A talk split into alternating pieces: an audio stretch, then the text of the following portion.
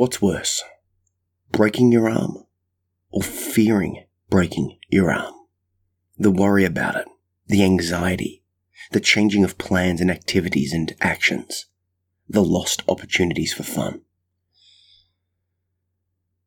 This is something I've been contemplating, and it relates to a concept that comes from Buddhism known as the second arrow.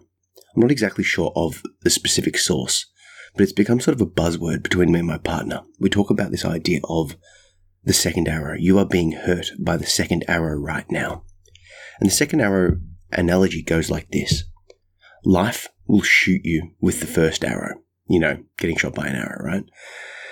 This could be a broken bone. It could be job loss. It could be someone's passing. It could be sickness. It could be any number of real world and painful things. The first arrow is real. It happens and it will happen. But the second arrow, the second arrow is where the real pain comes.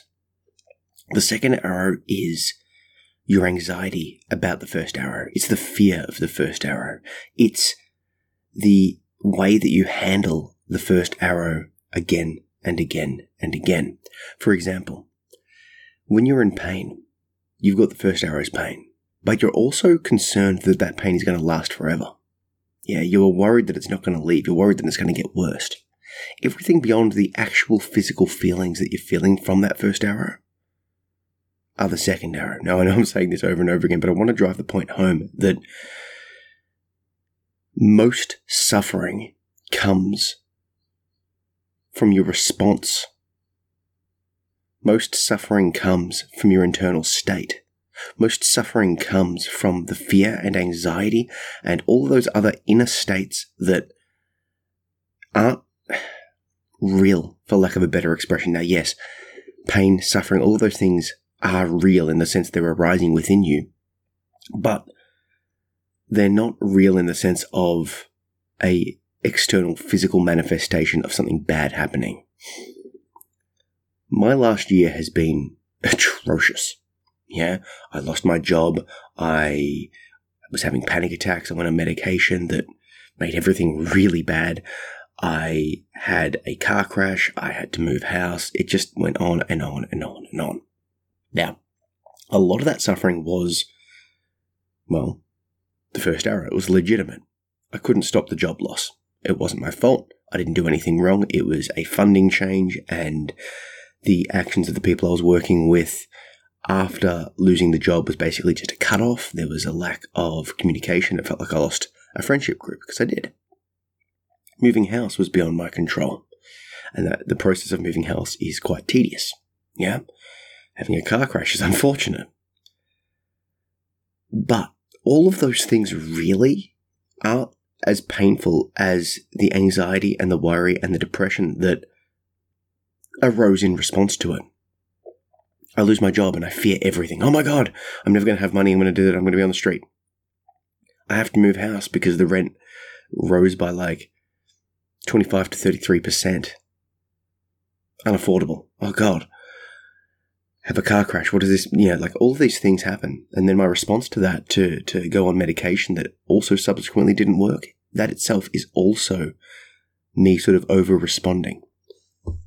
But the reality is, the reality is that I was giving myself a lot of extra suffering on top of the the inner suffering that was going on.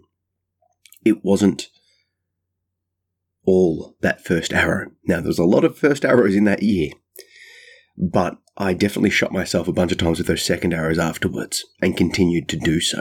And I'm still sort of pulling out the barbs to this day. So what I want to share with you in this in this episode is a sort of a just a, an invitation to invitation to just consider the second arrow, the possibility of its existence. This isn't to discount mental illness. This isn't to say, "Hey, just think yourself better." Like that's that's stupid.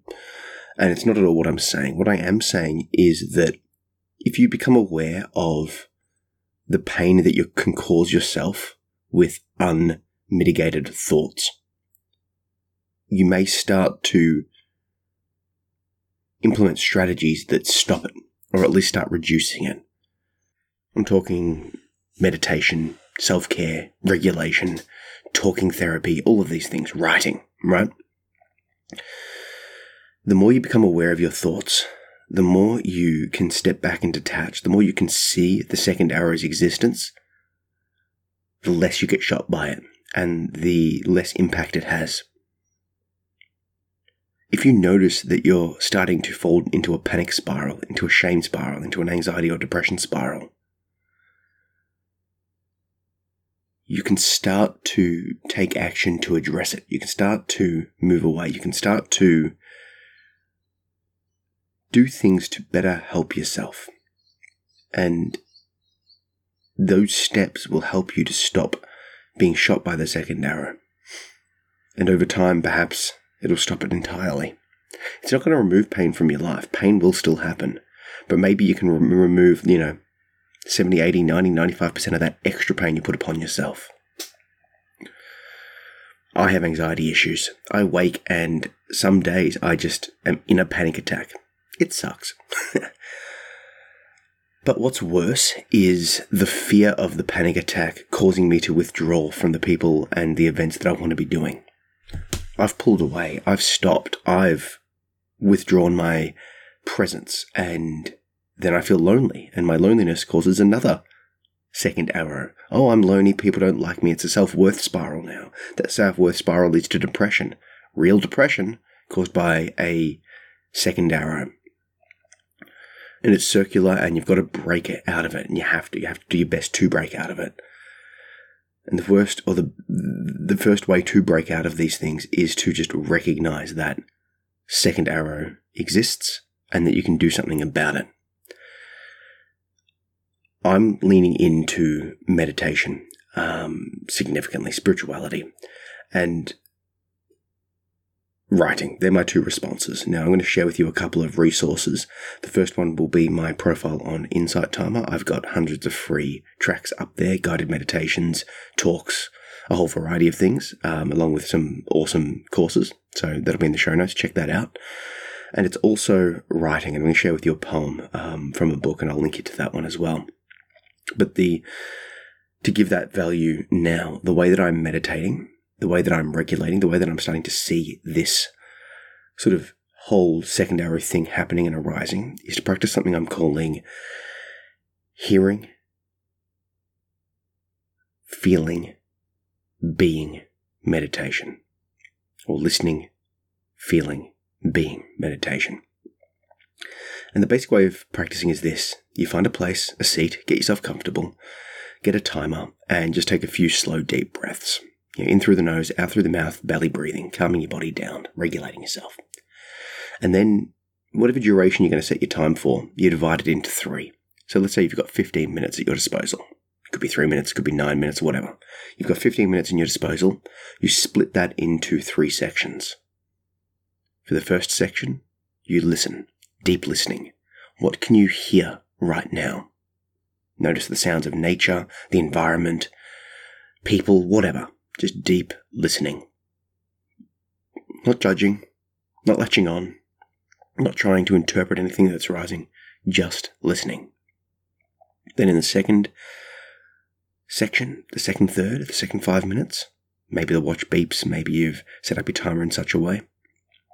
You feel, you feel what is happening inside your body. For me, I focus on my belly because that's where I hold a lot of these feelings and tumults and other things arising. You just feel, once again, without judgment, without filter. You just feel. And the final section, the being section, you just be. You're not trying to do anything. You're not trying to attach to thoughts, to hear anything, to feel anything, but you're not running away from it. You're not moving towards or away from anything. There are no good or bad sensations or feelings or thoughts or anything. You are just sitting there. Just being. No goal. Just existence. This is a state of pure zazen, pure sitting. Just being. Almost like you're letting wet concrete set before you start walking on it. You're just allowing things to settle. And that's the session. So you start with some breathing, then you listen, then you feel, then you be. And that process does a few things. It is training your mindfulness. You know, your mind wanders, you bring it back to the hearing and the feeling. It is helping you to regulate the calm breathing and the sitting in silence is very much a regulation activity. And then it is also helping you to just settle. A lot of the times, by the end of that session, by the time you've done the being part of the session, those second arrows are starting to dissipate, to disappear, to lose strength. So that's one thing I want to suggest you try. Like I said, I'll put a link in the show note to my Insight Timer profile. Check it out. There's a bunch of awesome resources on there for you. And the the second thing I would suggest you do is write. Write down what you're feeling. Write your thoughts down. Get a pen, get a paper, or your phone on the notes app, or some way that you can write without, you know, losing yourself to social media distractions. Side note, I have a old phone that I use purely as a writing phone. It's just literally the notes section on that phone and the email to email the notes that I write to myself because um, I value the lack of temptation. But either way, get a pen, get a phone, get a laptop, whatever, just write. Set a time of 5, 10, 15, 20 minutes and just express yourself. Put it all on the page. The idea is that you're getting thoughts out and you're just expressing. You're getting thoughts out and it's not being held in your mind and you're seeing it from a detached perspective on the page. You're over here, your thoughts are over there. That's one thing that you can do. And it really does help and it really does work because you're sort of, rather than sort of sitting with that, repeatedly getting stabbed by that second arrow, you're putting it on the page and you're seeing it. You're going, huh, look at that arrow over there. And this can be a way to start healing a way to express, a way to recognize the second arrows as they're shooting you and to start, you know, stopping it. So what I'm going to read you is two poems. The first one is called I'm Worth Keeping and it is not yet published. And the second one will be called The Fear of Failure, and that comes from a book called Reflections of the Self. The first one, I'm Worth Keeping, I recently wrote upon waking, upon feeling this panic attack as it happened. It's sort of like a poetic expression of a real time event.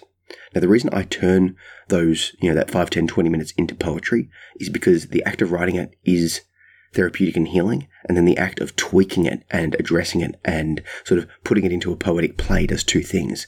Number one, the act of playing and sort of perfecting it helps you to really see the the the sort of truth in it but external to you. It helps you to sort of detach from it a bit more. And then you can share it. And that's obviously optional, but I like to share it and connect with it and sort of tell people about it. And then they go, oh, I feel like that too. And then you've got this resonance and this connection with people that have got a lived experience. It helps them to heal. It helps you to heal. The sharing is optional, but playing around with it and sort of tweaking that sort of 5, 10, 20 minutes of free writing into a pure expression of form is something that I think is quite valuable and therapeutic. I've got a sort of longer term project to make a book or some sort of resource called Creative Writing for Healing. Indeed, I've got a course on Insight Timer about that, called that. Um, but I'm going to turn it into like a longer form book that sort of teaches this process. But the basic method is this write, reread it, turn it into a poem, and then optionally share it. So, with that said, this is the poem called I'm Worth Keeping, written as response to a panic attack helping me to overcome said panic attack a lot quicker than I usually would. I'm worth keeping. Upon waking, I'm dismayed to discover myself already breaking. Thoughts preaching, lights beaming, whispered voices that feel like screaming.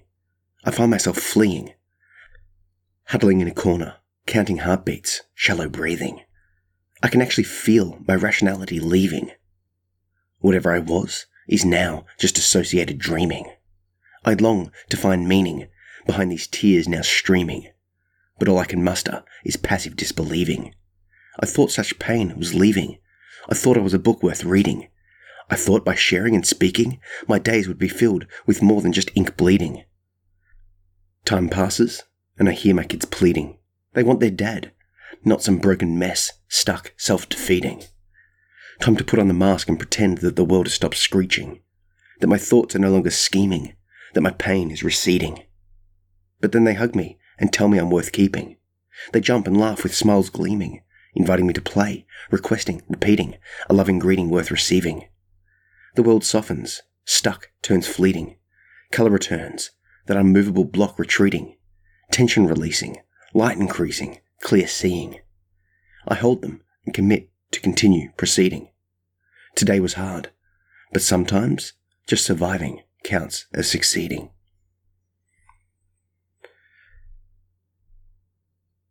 So that poem, I'm Worth Keeping, came out as a sort of a fragment.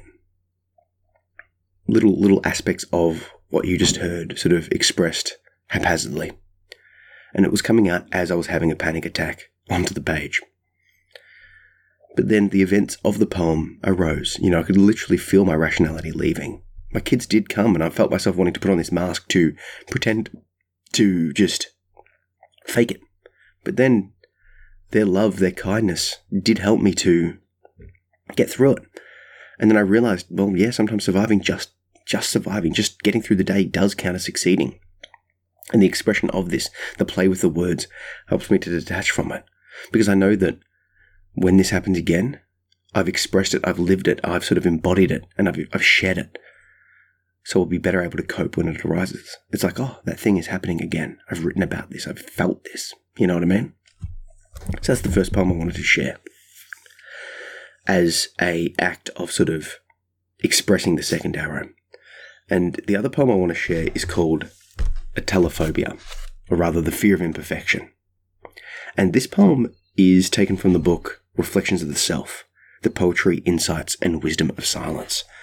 And in this book, I share a collection of poetry and then sort of do a little sort of I don't know, sort of essay about it, sharing my responses to it.